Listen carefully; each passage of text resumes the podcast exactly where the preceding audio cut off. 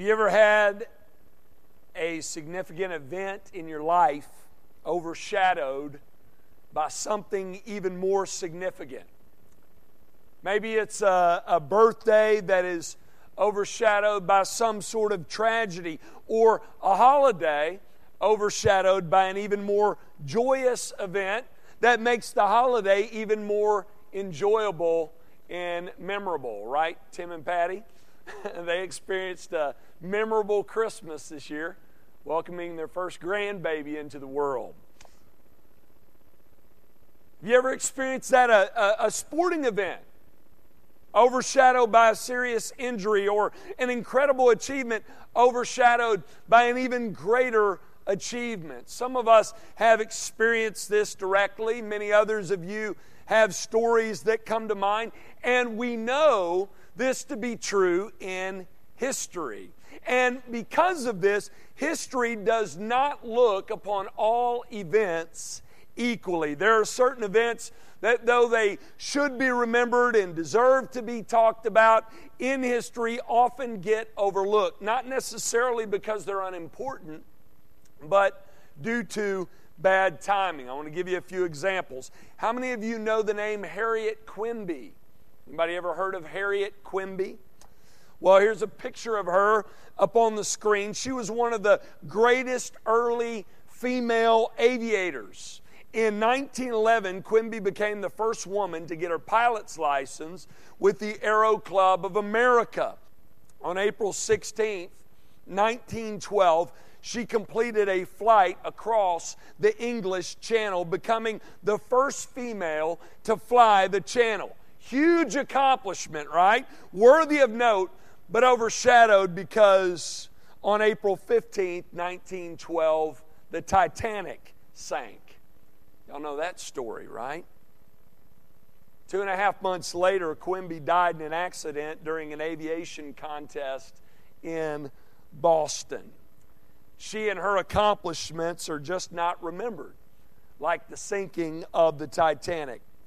Fast forward a few decades to April 16, 1947. Some of you Texans may uh, know about this event, many others don't, but uh, in Texas City, Texas City suffered on that day one of the deadliest industrial accidents in U.S. history. A dock vessel carrying 2,300 tons of ammonium nitrate exploded, killing 581 people, injuring thousands.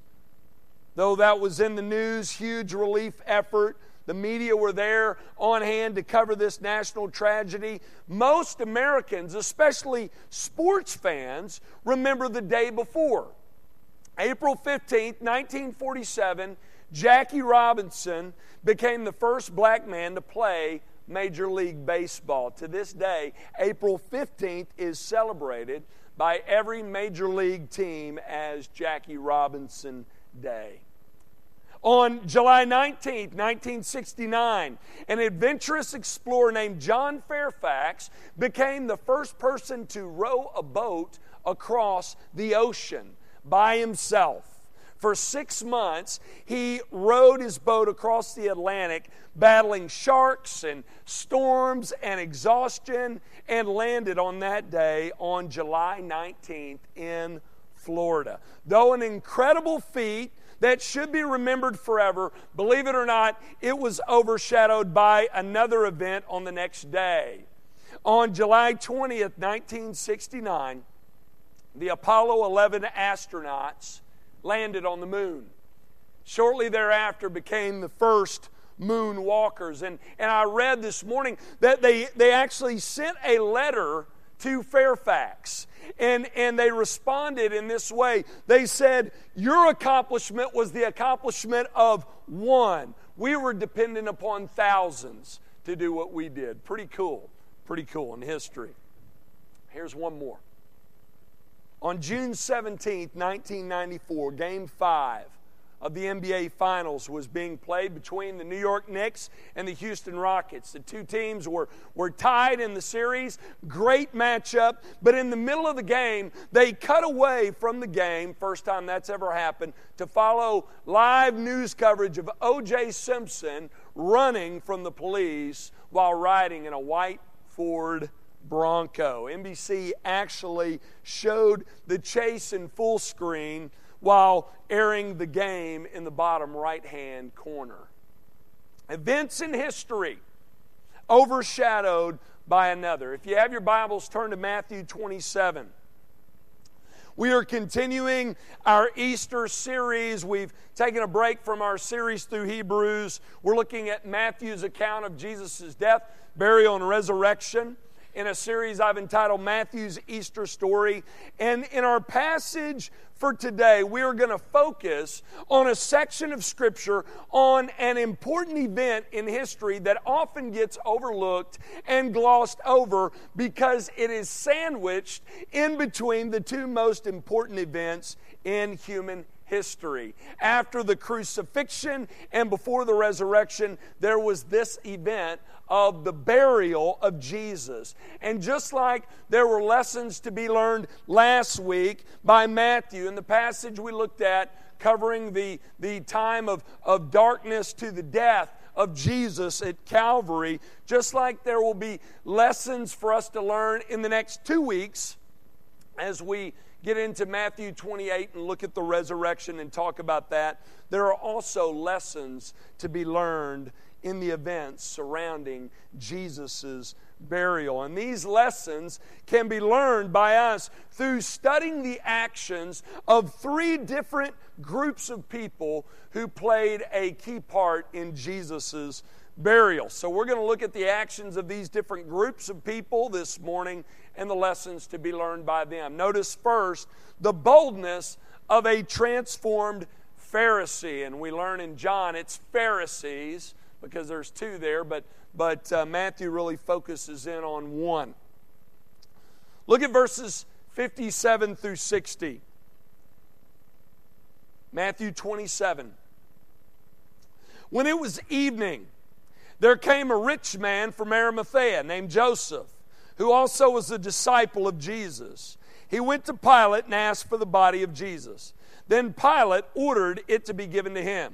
And Joseph took the body and wrapped it in a clean linen shroud and laid it in his own new tomb, which he had cut in the rock. And he rolled a great stone to the entrance of the tomb and went away.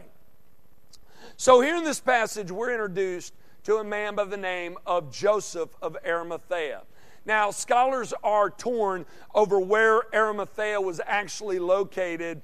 We're told in Luke 23 50 that it was a Jewish city, which means it was located somewhere in the region of Judea. Some believe it was a few miles from Jerusalem, others say it was about 20 miles away. We're not for sure. What we do know about Joseph, other than being from Arimathea, is that he knew Jesus. He loved Jesus. He learned from Jesus and he followed Jesus. He was a disciple of Jesus, which is shocking because there's something else that we're not told here, but we're told in the other accounts about Joseph. Listen to Luke's account, Luke 23, verse 50. Now there was a man named Joseph from the Jewish town of Arimathea. He was a member of the council a good and righteous man. Mark says this in Mark 15 43. Joseph of Arimathea, a respected member of the council. In some of your translations, it says a member of the Sanhedrin. That's right, that's what it means when it says he's a member of the council. He was a Pharisee, but not just any Pharisee, he was a leader among the Pharisees. He was in an elite group, the Sanhedrin. There were only 71. He was one of those. And this was a group that had orchestrated the betrayal, the trial, the beating, and the killing of Jesus. And we're told that he, Joseph, a Pharisee, a member of the Sanhedrin, was a disciple of Christ. Now, how was he able to be that and still be a Pharisee? Well, John sheds some light on this in John 19, he says that he was a disciple in secret for fear of the Jews. He was a secret disciple. You see, the Pharisees had been in the crowds where Jesus spoke. They had followed him from place to place. They had observed all that he said and did. But while most of the religious leaders looked to Jesus in a negative way, they did not believe him. They did not trust in him. They rejected him. Joseph of Arimathea, Nicodemus, we'll talk about him in a minute, another member of the Sanhedrin, they looked upon Jesus in faith. Joseph was a believer. He was a, a follower of Jesus. Up to this point, he was in the shadows, but notice here he emerges into the light. He steps up and out in boldness. He makes it known how he feels about Jesus. This is a very strange request that he makes by going to Pilate and asking for Jesus' body. Only family members did that of condemned criminals. Now, there's a few things that, that Joseph had in mind here in wanting Jesus' body. One, because he loved Jesus, he wanted to give him the proper burial, which normally did not happen to those crucified at the hands of Romans. They would often let the animals devour their bodies or they would take them to a certain place, they would dump the bodies and burn them. But I've read that there were exceptions made for crucifixions that took place around Jerusalem because of the Jewish presence there and their beliefs about corpses being out and exposed and how they would defile the land. That the Romans took that into account in order to keep the peace. They would take those who died by crucifixion around Jerusalem, and they would place them in a common criminal's grave. So that's what the plans were for Jesus. Joseph of Arimathea didn't want that for his friend. He wanted Jesus to have a proper burial. So he asked if he could take Jesus and bury him in his own tomb nearby. So that's the first thing he had in mind. He wanted to give Jesus a proper burial. The other thing he had in mind, requesting it when he did, was he wanted to get Jesus buried before 6 p.m. on that day. Now remember the timeline. It's Friday, the day before the Sabbath. The reason we know that is because John tells us in John 19 31 that Jesus died on the day of preparation. That is the day before the Sabbath. Sabbath was on a Saturday. This is taking place on Friday. Though in this day, some preparation took place on Thursday. Remember in the Old Testament that on Friday they gathered food for two days to prepare for the day of rest. So that's the day of preparation. That's why it's called that. So it's Friday around 3. Jesus is already dead which is also unusual. We'll talk about that in just a minute. At 6 p.m. at sundown, the Sabbath begins. That's when the Jews recognized the seventh day of the week. Their days went from sundown to sundown, okay? So it begins at, at 6, the Sabbath. It's also not just any Sabbath, but it's Passover as well. Very significant. And though Joseph was a disciple of Jesus, he was also a devout and pious Pharisee as well. He knew he was to do no work. He is not to exert himself in any way after six. And there are also rules about Jews coming in contact with, with the dead and how that defiles you as well. So Joseph is on a time crunch here. So he does two very bold things. First, he steps up and out for Jesus. He makes it known to his Jewish brothers who were probably looking on, and they knew later because they knew where the grave was, that he's a fan of Jesus. He's a follower of his. By stepping up and stepping out and offering up this odd request to bury Jesus in his family's tomb. This was also a very dangerous stance to make as well because we know later the actions of the Pharisees, right? And Jesus told his followers that these kinds of things would happen to them. He told his disciples, They will hate you because of me. You'll be put out of the temple. You'll not be allowed to meet in the synagogues. You'll be disowned by family. You'll be abandoned by friends. That's what Joseph risked by stepping up for Jesus. He risked losing everything. He was a rich man. He was in danger of losing all he had, yet notice he didn't hesitate to step up and out for Jesus. The loss was worth it according to Joseph. And that's the application right there. Believers, may this be our perspective. We've said this before. God may not call for you and have it in the plans for you to lay it all down, even your own life, risk everything for Him and give it all away. But we need to be moving to the place spiritually where we can say, alongside Joseph and others, that Jesus is worth it.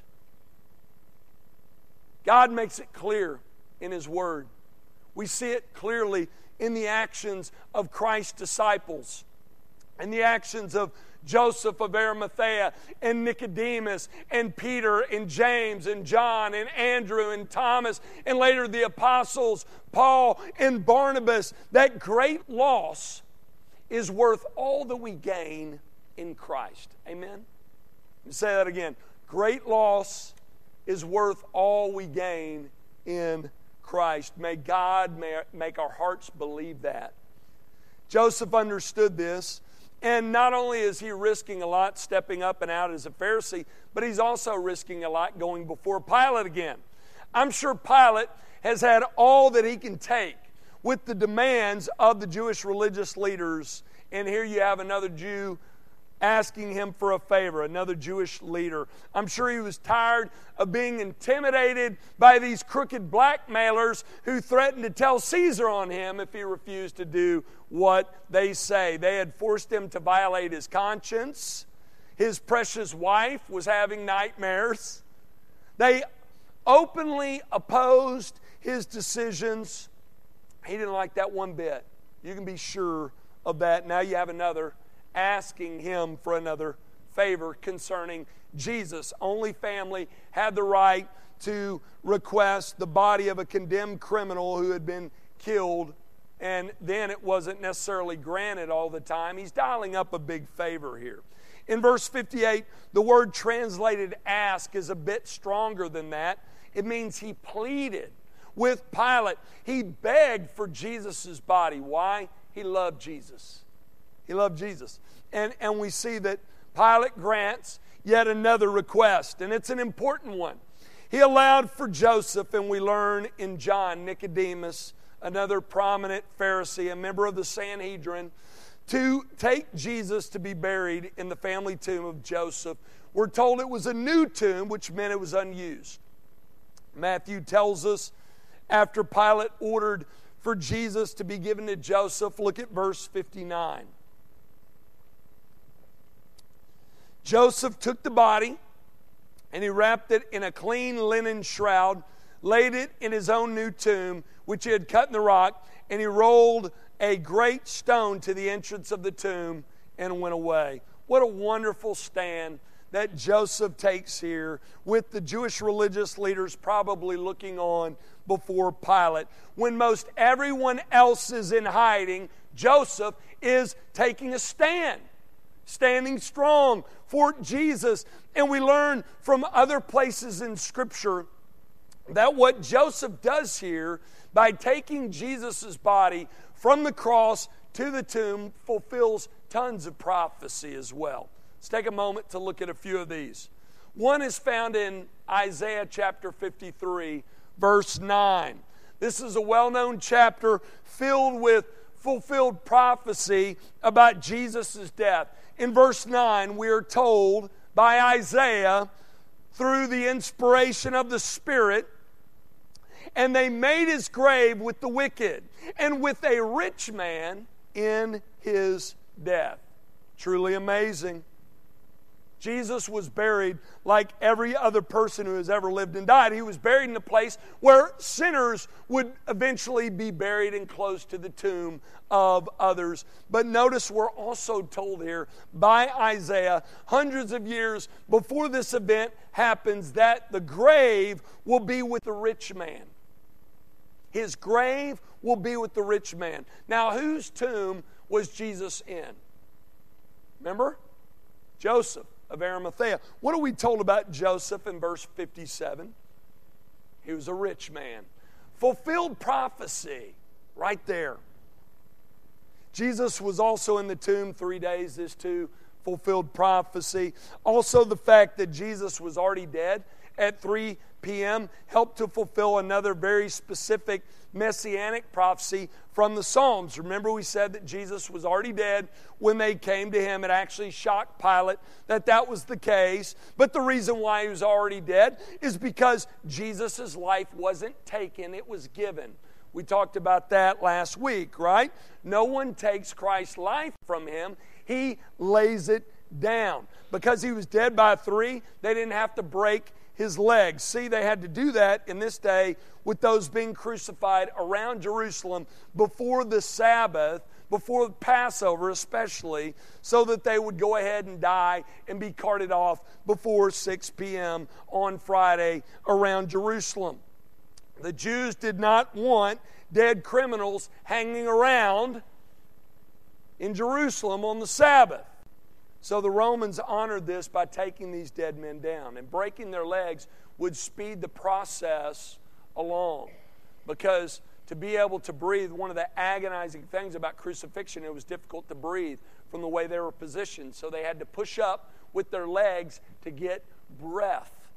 And so breaking their legs would suffocate them and, and speed the process, and they would, they would die quicker. And so they broke their legs, but they didn't have to do that with Jesus. This too fulfills prophecy. In Psalm 34, verse 20, we are told he keeps all his bones, not one of them is broken. Fulfilled prophecy all over the place. Joseph was bold for Christ. He was, and used in a mighty way by God. What, what, what changed in him? What caused him to emerge from the shadows? Maybe it was the darkness that fell over the whole land while Jesus was being crucified. Maybe it was the, the earthquake and the rocks splitting and the veil being torn. Maybe there was some great regret by him for not standing up and speaking out earlier. Who knows? All we know is while most of the disciples were nowhere to be found, while they're in hiding, two secret disciples from the Pharisees, from the Sanhedrin, emerge from the shadows and are standing strong for Jesus. Amazing. Maybe this is what you need to hear this morning, believers.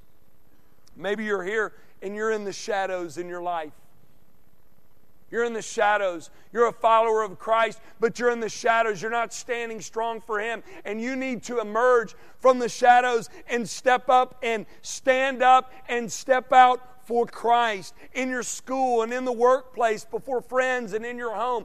I, I, pray God would give you the ability and the boldness and the desire and the grace you need to be a witness for Jesus. Well, though there were not many standing for Christ after his death, other than these two unlikely Pharisees, notice a few women were still there. This is a major focus of Matthew. They don't leave Jesus' side, and there are great lessons to be learned from them. Point number two notice the unwavering commitment of two faithful women. Look at verse 61. Mary Magdalene and the other Mary were, were there, sitting opposite the tomb. Now remember, we talked about these two last week. This is Mary Magdalene a devoted Christ follower. And the other Mary in the passage, we learn from the other accounts, it's the mother of James, the wife of Cleopas. They were at the cross with Jesus during the darkest days of his life and, and, and the darkest time in history, and they did not move further from him as he was arrested and tried and beaten and killed, but they moved closer to him, right? And here they are at the tomb. Next week, we will see these two Marys at the tomb once again. They're going to be a witness to the empty tomb and the angels and the risen Lord. And Matthew, by mentioning these two Marys here at Jesus' tomb, he's making the point by mentioning them at the crucifixion and in the tomb and witnesses to the empty tomb. He's making the point they are always with Jesus. Always. They're faithful. When Jesus said, Abide in me, that's what he had in mind.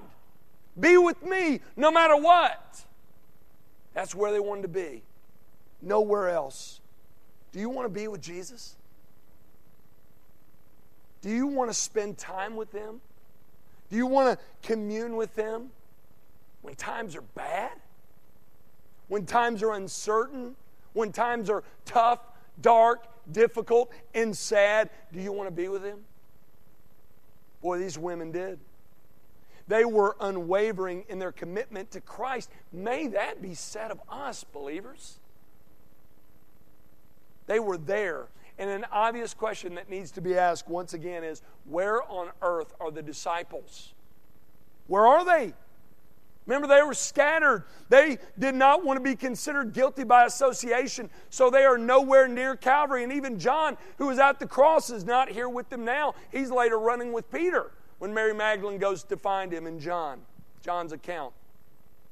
These women, they were there. They were there. These two strong, courageous, faithful women are with Jesus. Guys, can I say something? We do not have the market cornered when it comes to strength and courage and faithfulness. Do you know that? It took courage, it took boldness to stand like these ladies did for Jesus. While most of the disciples are in hiding, here these ladies are with Jesus at the cross and in the tomb, and they'll be there the first to witness his resurrection. We've got lots of lessons to learn from these faithful women at Calvary. Well, there's one final group in this passage to look to and learn from. We've looked at a bold Pharisee and a couple of faithful Marys. Now let's look at Jesus' enemies. And I want you to notice the inability of Jesus' enemies. Amen? When you stand against God's plan and God's man, you're going to fail. That's what we learned from them. Verse 62 through 66. Look at the passage.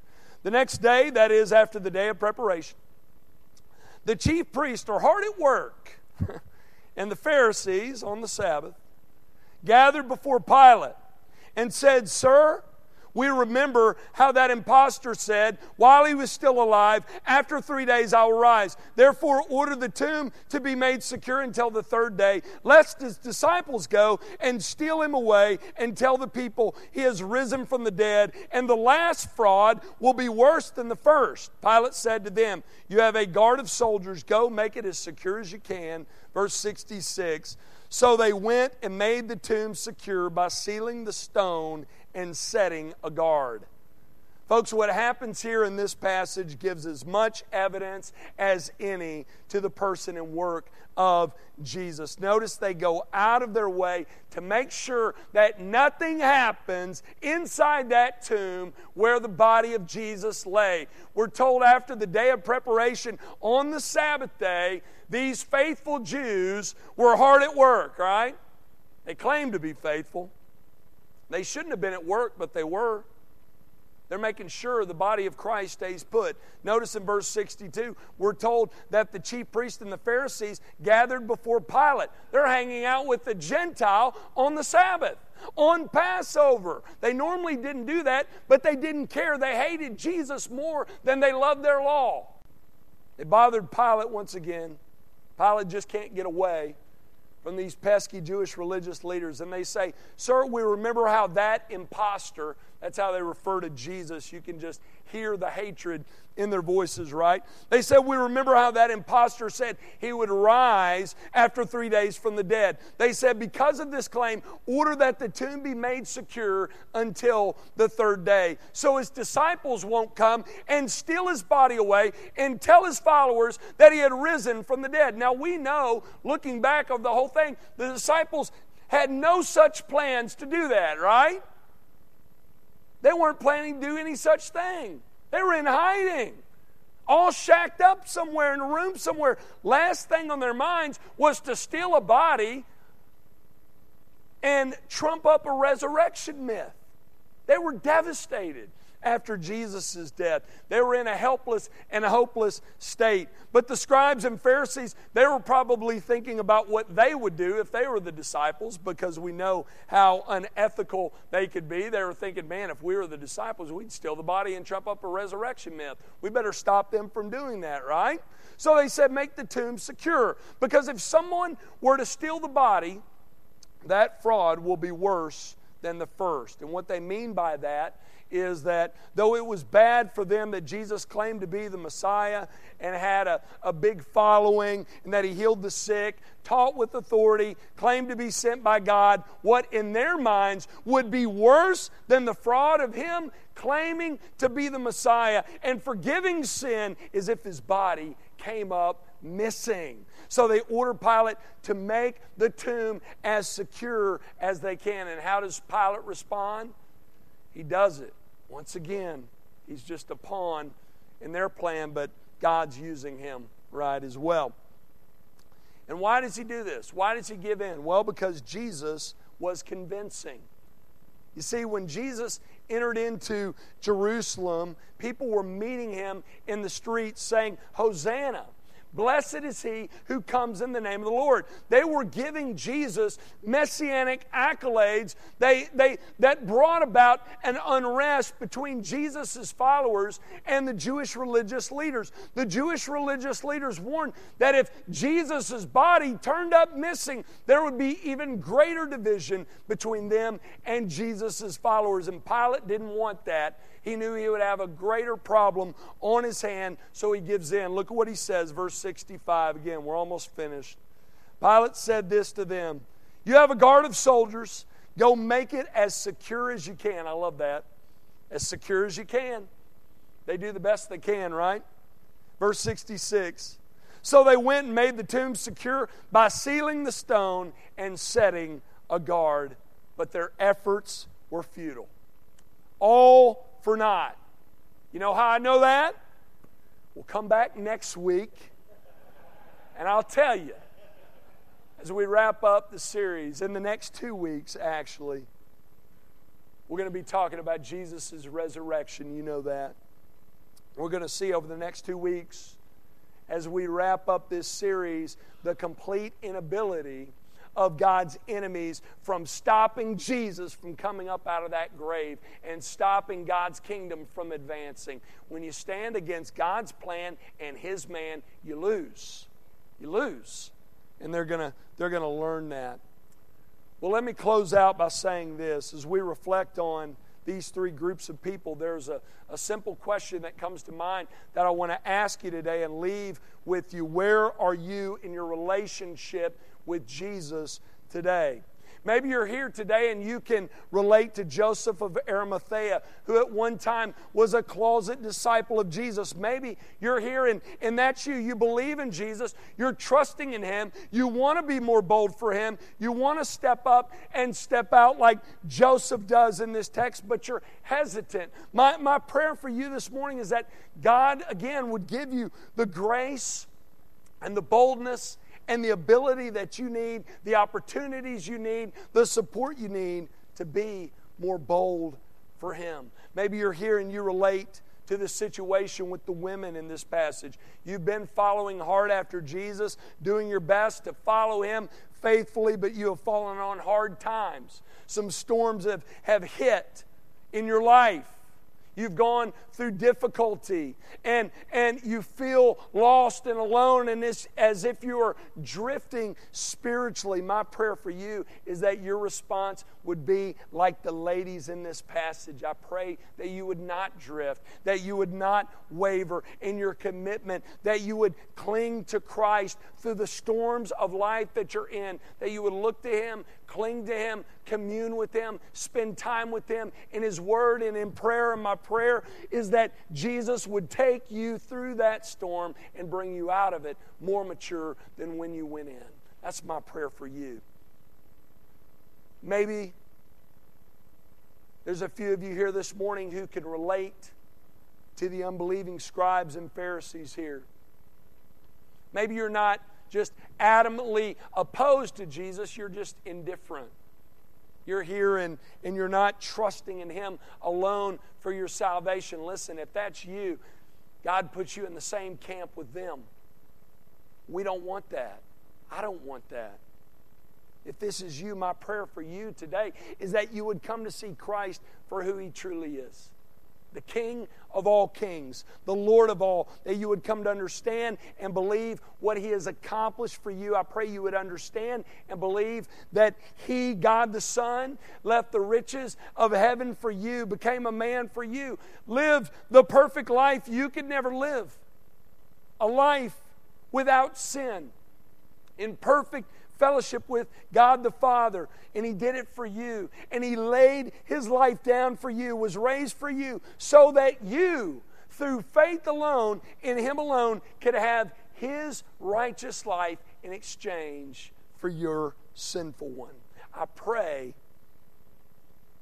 if you do not, you realize your sin and your need for salvation today you're not trusting in Christ, I pray you would today. You would turn from your sin and place your faith and trust alone in Christ alone and be saved. Let's pray.